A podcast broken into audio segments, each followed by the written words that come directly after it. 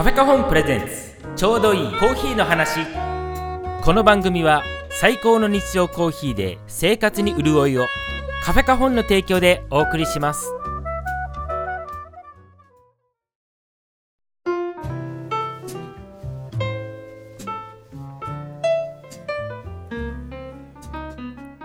はい皆さんこんにちは。カフェカホンの平村です。カフェカホンプレゼンツ。ちょうどいいコーヒーの話。この番組はこれからコーヒーを始めたいという方または最近自分で入れ始めたという方に向けて始めたての頃に引っかかる小さな疑問を解決したりコーヒーに対するおすすめの考え方についてお話ししています。ぜひコーヒーを長く楽しむためのヒントを見つけていってください。というわけで第14回ですか。始めていきたいと思います。よろしくお願いします。えー、っとですね、もう気づいたら2月が終わってしまいまして 早いもんだ。2月はやっぱり日にちが少ないせいか、早く感じますね。なんか終わってから速さに気づくというかね、そんな感じがしてますけど、あのー、まあ3月に入ってね、皆さんいかがお過ごしですかという感じなんですが、まあ、前回は、あの当店のエスプレッソマシンがメンテナンスに入ったというね、お話をしました。まあ、ちょっとね、急にまあ、動かなくなってしまったというか、まあ、兆候はあったんですけどね。まあ、あの、年に一度のメンテナンスにそのまま出してしまうということで出したんですけど、まあ、3週間ぐらいしてね、戻ってきました。で、まあ、戻ってきてから使ってみたんですけど、まあ、やっぱりこの使い心地がね、全く違うんですよね やっぱり、いいねっていうか、ちょっともう1年前の新品の頃の使い心地をすっかり忘れているんで比較ができないんですけどまあでも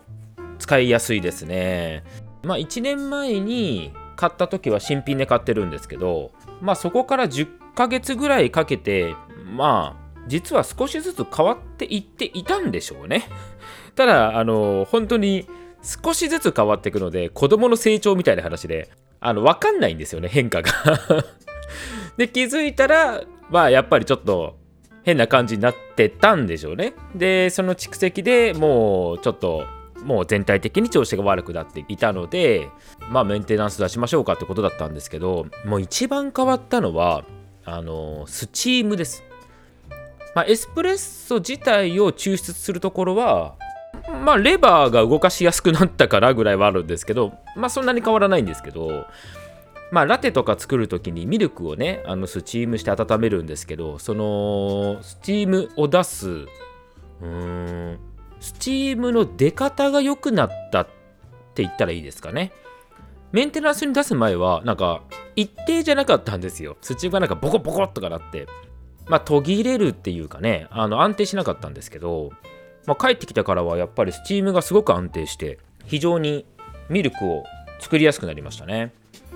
まあそのせいかまああのー、まあ、ラテアートそんなにうちやらないですけどでも丸を描いたりハートを描くとかをやるときにまあちょっとやりやすい感じのミルクは作りやすくなりましたね。まあ、なのでやっぱ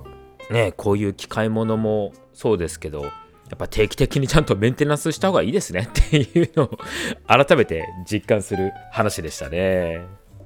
まあ皆さんもね、あの周りになんかそういうお車とかね、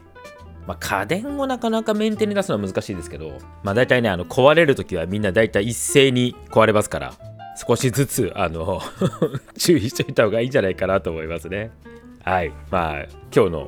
前振りはこんな感じにしておいて、今日はですね、あの本題の方が、久しぶりにあの素朴な疑問2本立てでいきたいと思いますのでもう早速本題に入っていきたいと思います。では1つ目の疑問はこちら。芸者ってなんで高いの？はい。ということでですね今回は素朴な疑問2本立てていくんですがその1つ目の疑問は芸者についてちょっと簡単にお話ししようかなと思ってます。うーんそうですねスペシャルティーコーヒーを飲み始めた方であればもしくはまあ普段からある程度スペシャルティーコーヒーを飲んでいる方であればまあどこかで一度芸者という名前は聞いたことがあるんじゃないかなと思いますが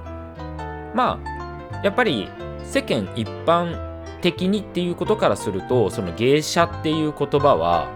まあ芸者さんですよねもちろん。コーヒーの品種だとは思わないわけですよ。まあでもね数年前のちょっと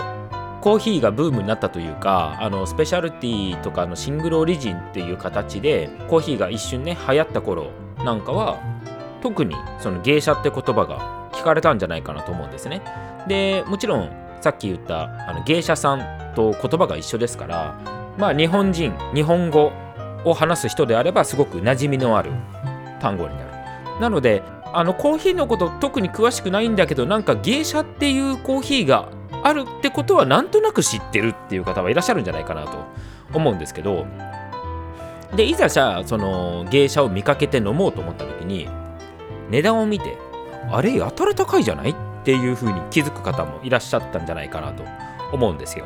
まあ、なのでちょっとその高さの理由というか、まあ、こういう品種なんですよっていうことをちょっと知っておくとああなるほどねだから芸者って他のコーヒーよりもちょっとこういう値段なのねってことが分かっていいんじゃないかなっていうのが一つ目の疑問です。でまあ何度も言ってますがそもそも芸者って何だ何なのっていうところでいくと、えー、これはもうコーヒーの品種の名前ですね。でこれ日本の芸者にちなんでるの？っていうふうにもよく聞かれるんですがこれはあの語源というかあの由来は違います。日本語じゃないです。エチオピアで月謝っていう名前の村があるらしくでそこであの見つかったそこ由来の品種ということなんですね。なのでまあそこで見つかったよっていう理由で下車もしくは芸者というふうに呼ばれているという品種です。でまあ今はそうですね昔よりかはある程度見かけるようにはなりましたけどまあそもそも何でこんな高いのっていう話は僕の中ではちょっと2つあるかなと思っていてまあ1つはあのもうもともとこういうものだよねっていう認識がもうされているかなっていうのがまず1つあります。でっていうのはその他の品種よりもある程度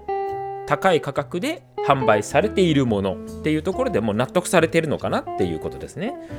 でこれはあの芸者という品種が世に知れ渡ったその知れ渡り方というか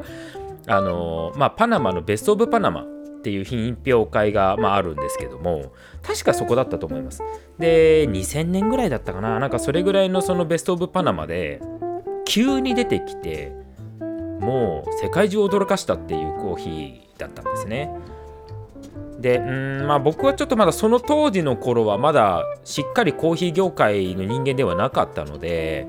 まあ、実際どれぐらいのインパクトがあったかっていうのまでは知らないんですが、まあ、想像するにですよその芸者のじゃあ特徴味の特徴って何だって話になるとやっぱりまずは香りまあよくフローラルな香りというね感じで表現されますけどとにかくまあその香りがそれまでに多分イメージされていたコーヒーの香りとまたちょっと違う華やかな香りをしていた。ということが一つとあとはその酸ですね。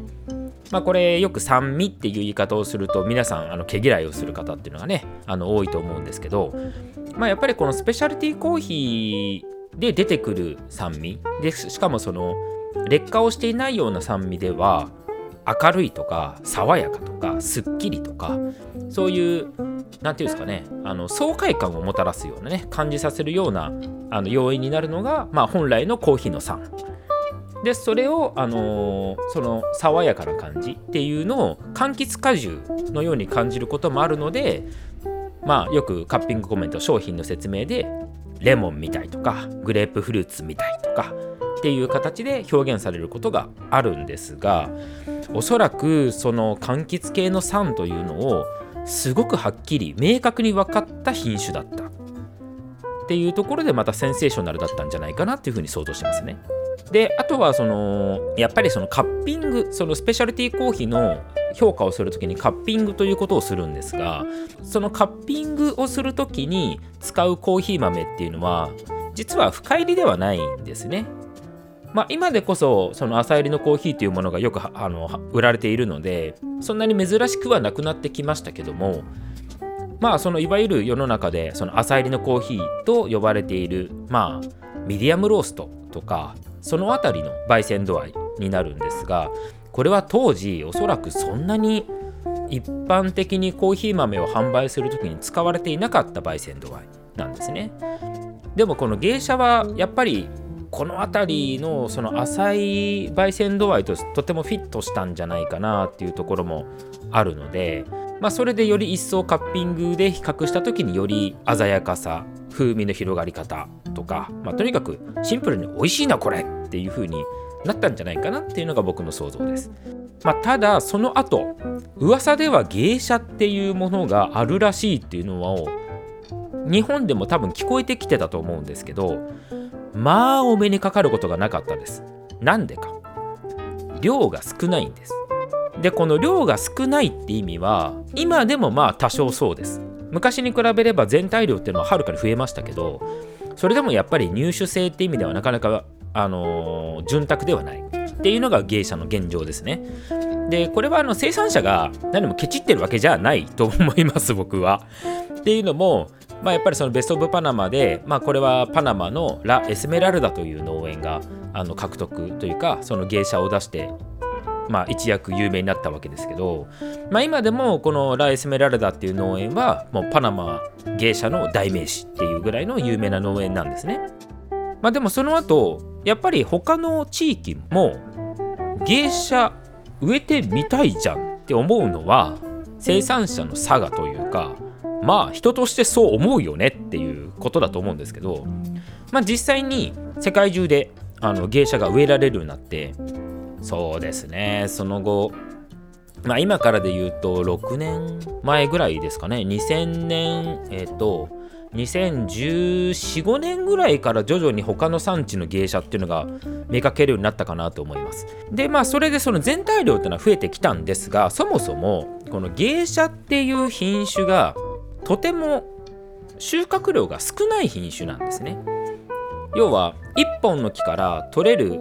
コーヒーの実の数収穫できる数っていうのは品種によって多かったり少なかったりするんですけどまあ芸者っていうのはどっちか言うとすごく少ないコーヒーの品種になります。まあ、なので、まあ、作る方は同じ生産コストがかかるわけですよ。手間かかるんですけど取れる量が少ないから、まあ、結果的に高くなっちゃうよねっていう理屈が常に芸者にはまとわりついているということが言えます。でこれはもう今でもそうっていうことですね。っていうことでもともとそういうふうに認識その高値で取引される品種だっていう認識プラス実際にめちゃめちゃ手間のかかる品種なんだけど取れる量が少ないから安くできないっていう二重のあの理屈で芸者というのは高いっていうふうに思っといてもらったらいいんじゃないかなと思いますね。でまあさっきその世界中に芸者広まりましたよっていうことは言ったんですけどまあそこからも今現在としてはもうちょっと一巡したかなっていうあたりには来てると思うんですがまあ僕のこれあくまでちょっと僕の個人の感想ではあるんですけど結局その芸者が一番フィットしてるのはやっぱりパナマだったのかなっていう気はしています。でこれ何を言いたいかっていうとやっぱりその品種に合った土地その生産国だったり生産環境栽培環境っていうものがやっぱりあるんじゃないかなと思うんですね。でそれでやっぱりフィットしていたのはパナマだったんじゃないかな。であとはまあ今本当にアフリカとか南米とかそういうところでも芸者出てきてますけどあとはやっぱりあこの芸者美味しいなと思うものは正直中米のパナマかグアテマラ。あとまあホンジュラスの一部でもあこの芸者いいなと思ったものがありましたけどでもやっぱりガテマラの一部とパナマが一番安定してるかなとは思います。絶対とは言いません。安定してるかなです。でそれ以外の国の芸者はやっぱりちょっとどこかフレーバーの力強さが足らないかなっていうふうに僕は思いますね。でこの理由はこのフレーバーが弱い理由が、まあ、さっき言ったその生産環境まあ土地っていう部分もあるんですけどまあ他にその種そのものが大丈夫かいっていう話もあったりとかしてまああの一概に言えない部分はあるんですけどでもいずれにしても今まで飲んできた芸者の中でうん、やっぱりグアテマラとパナマが一番安定してるかなとは思うのでまあ、これからもしあの芸者を飲まれる方まあ、初めて飲む方もこれから、まあ、今まで飲んだことあるけど、まあ、これからも見かけたら飲みますよって方はどこの国の芸者なのかっていうことはちょっとあの注意してから買ってみてもいいのかなと思いますね。ガテマラでもガテマラの芸者全部いいかっていうとそれがまた違うのでまあ、ちょっと細かい話になるんであのここから先はちょっとここではこのポッドキャストではお話ししませんけどあのどこで作られた芸者だったのかっていうことはちょっと注目して買っていくとまあ一つ勉強になるのかなというふうには思いますね。まあ芸者に関してはこんな感じでしょうか。なのでまあ日本のもの日本名前は日本と関係ないよということとまあ高いのはそれなりにやっぱ量が少ないから高くなっちゃいますよってこととまあ、その一方で今はいろんな芸者があるので買う時にちょっと注意した方がいいですねっていうところが僕から簡単にお話しする芸者の話ですね。はいということでとりあえず1つ目の疑問、えー、芸者って何で高いの？っていうことに対するお話でした。これがまず1つ目です。では2つ目の疑問にいきたいと思います。2つ目の疑問はこちら。お店の入れ方を守らないとダメ？はいということで、まあ、話がちょっと一気に変わってしまうんですが2つ目の小さな疑問素朴な疑問はそのお店のレシピを自分も守って入れないとダメなんですか？っていう質問があったのでそれに対して僕なりの見解を話しておきたいと思います。えー、まあこれもなかなかちょっと解釈の難しい質問ではあるかなと思うんですけど僕の考え方で言えば、まあ、必ずしもそのお店の入れ方を全くトレースして入れることはないじゃないかなと思ってます。ただこれをそのまま鵜呑みにしてもらうとちょっと困るんですがこれ結局最後は使い分けになるんだろうなと思ってるんですね。で何が使い分けかというとコーヒー豆を自家焙煎屋さんで買ってきますってなった時にそのお店がどういう味を想定してそのコーヒー豆にしたのか要はそういう焙煎をしたのかっていうのをしっかり再現したいと思うのであればそれはそのお店のレシピであるべきかなと思いますそのお店の味を再現したい時ですね自分で入れても再現したい時っていうのはそのお店のレシピを再現すべきだと思います。でなんでかっていうとまあおそらくそのお店はその入れ方で味をとってるんですね。まあこれはおそらくですよ。あの全部じゃないです。あの焙煎したコーヒー豆もさっき言ったそのカッピングっていう形であのテイスティングして味を取るっていうお店もたくさんあるので、まあ、うちはあの焙煎したコーヒー豆も普通にペーパードリップするので あのペーパードリップしてどうかなっていうのを考えたりするんですけど、まあ、そうやってそのどういうふうに味を管理してるかっていう管理の仕方で変わってきたりもするんですけどまあわざわざペーパードリップで味を取ってるとしたらその味を管理する時と提供する時でわざわざレシピ変えないと思うんですよね。まあ、なので少なくとも最終的にこういう味になってほしいとお店側が思ってるのはその入れ方なのでそれを自分でも再現したいと思えばそれは同じ入れ方した方がいいですよねっていうことですね。じゃあもともとのその入れ方守らなくても別にいいですよっていう話はどういうことかというとそれは自分にとって美味しければいいっていう価値観の時です。別にそのお店の入れ方とかお店がどういう味にしたいかっていうのを再現するとかは関係なく自宅で自分で自分のために入れるコーヒーだから自分が美味しければいいじゃないっていう価値観でいくのであればこれは何もそのお店のレシピを守ることないじゃんっていうことなんです。まあ僕もどちらかというとそちらの価値観でコーヒー豆には向き合ってるタイプで例えばあのたまに他のお店のコーヒー豆をいただくことがあるんですけどまあそのコーヒー豆ももうそれが浅入りだろうが深入りだろうがどんなコーヒー豆でも僕は普段の自分の入れ方で入れるようにしています。まあそれは自分の入れ方を変えないことでそのコーヒー豆がどんなコーヒー豆に仕上がってるのかなっていうのを試すっていうか見やすいんですよね。比較しやすいのでまあ、自分の入れ方は変えない。っていうことがまず一つとやっぱりその自分にとって適度な濃度ってのがあるわけですよねその出来上がったコーヒーの濃さ濃い方がいいのか薄い方がいいのかっていうのは人によりますからでこれがやっぱり普段入れてる例えばコーヒー豆の量だったりとかその抽出量だったりとかレシピだったりとかっていうのはやっぱり普段自分が飲むのに合ってる入れ方をしてるはずなんですよね。まあ、なのでそれに自分の入れ方を変えずに豆を変えた時にその豆が自分にとって合うか合わないかっていう評価ができると思うんですよ。まあ、その方が評価そういう評価がしやすいと思うんですよね。なので自分にとって合うか合わないかっていう評価をする時はそのお店のレシピではなくて普段の自分の入れ方で入れたらいいと思うんですよ。ただもちろんその自分の入れ方に合う豆とか合わない豆とかはありますよ。これは絶対にある。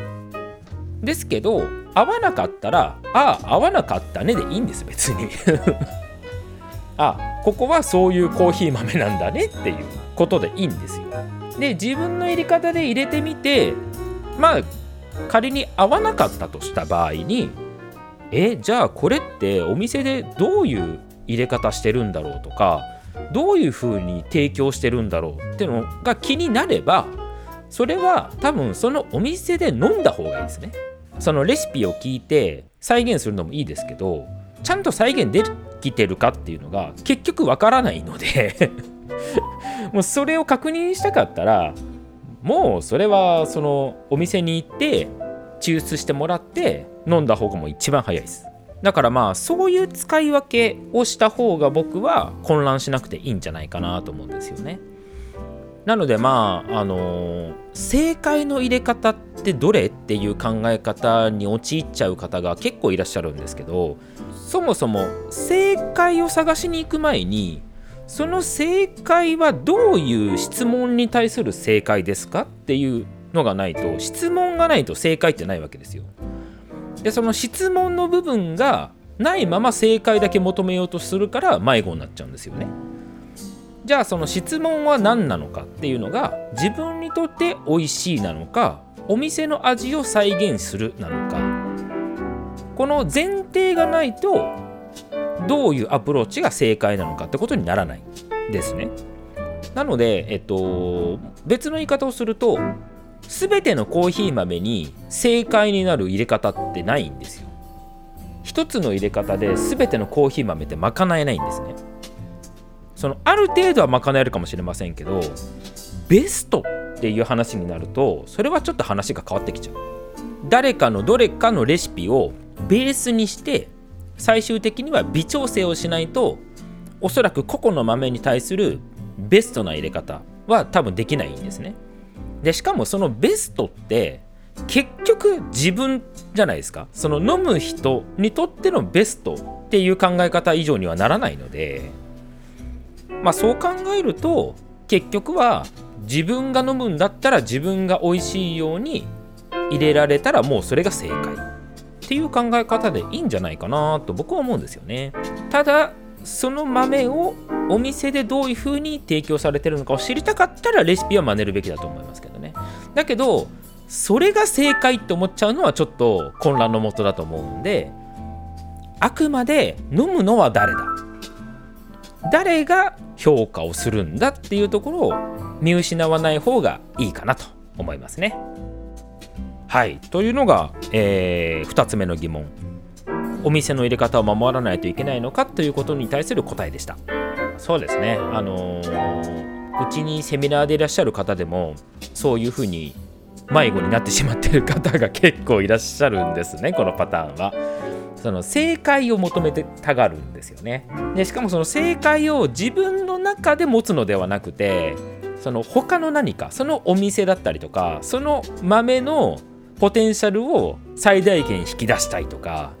そういう自分の中じゃなくて別の何かに基準を求めてしまうともうこれはコーヒーは混乱の元になるのでまあなんかあれなんか怪しいなって自分の中で思ったら一回自分が美味しいかどうかっていうのに立ち戻ってみるっていうのがおすすめですね。まあちょっとたびたび起きることだと思うので 参考にしていただけたら嬉しいですね。はいというわけで今回は久しぶりに2本立てでちょっとお話ししてみました。まあ実はあのー、1ヶ月ぶりぐらいに今回なっちゃってるんですけどこの一つ一つのテーマを練ってたんですけどなんか中途半端な長さというか1本のネタになんなそうだなっていうふうに思っていて悩んでたらいつの間にか2月が終わってしまったっていう部分も若干ありましてでまあじゃあだったらちょっと2本立てにしようかなと思ってやっと撮り始めたっていう ちょっとこちら側のね、えー、あの制作側のちょっと都合があったんですがいかがだったでしょうか？まあこういう感じであの小さな疑問に答えていきますので、えあのこれからも聞いていただけたら幸いです。えこの番組では聞いてみたいコーヒーに関する素朴な疑問を募集しています。宛先はラジオアットマークカフェカホン .jp radio アットマークカフェカホン .jp です、えー、ちょうどいいコーヒーの話宛てにお願いします。あ、あとですね、えー、Spotify でこのポッドキャストを聞いている方は、えー、そのエピソードのところにコメントを残せるようにあのフォームが置いてあります。なのでそちらの方であの書いていただいてもこちらで見れますのであのメールじゃなくてもそちらでも大丈夫です。ぜひお気軽にご記入ください。というわけで今回はこれで終わりにしたいと思います。それでは皆さん良きコーヒーライフをお楽しみください。それではまた次回。カフェカホンプレゼンツちょうどいいコーヒーの話この番組は最高の日常コーヒーで生活に潤いをカフェカホンの提供でお送りしました。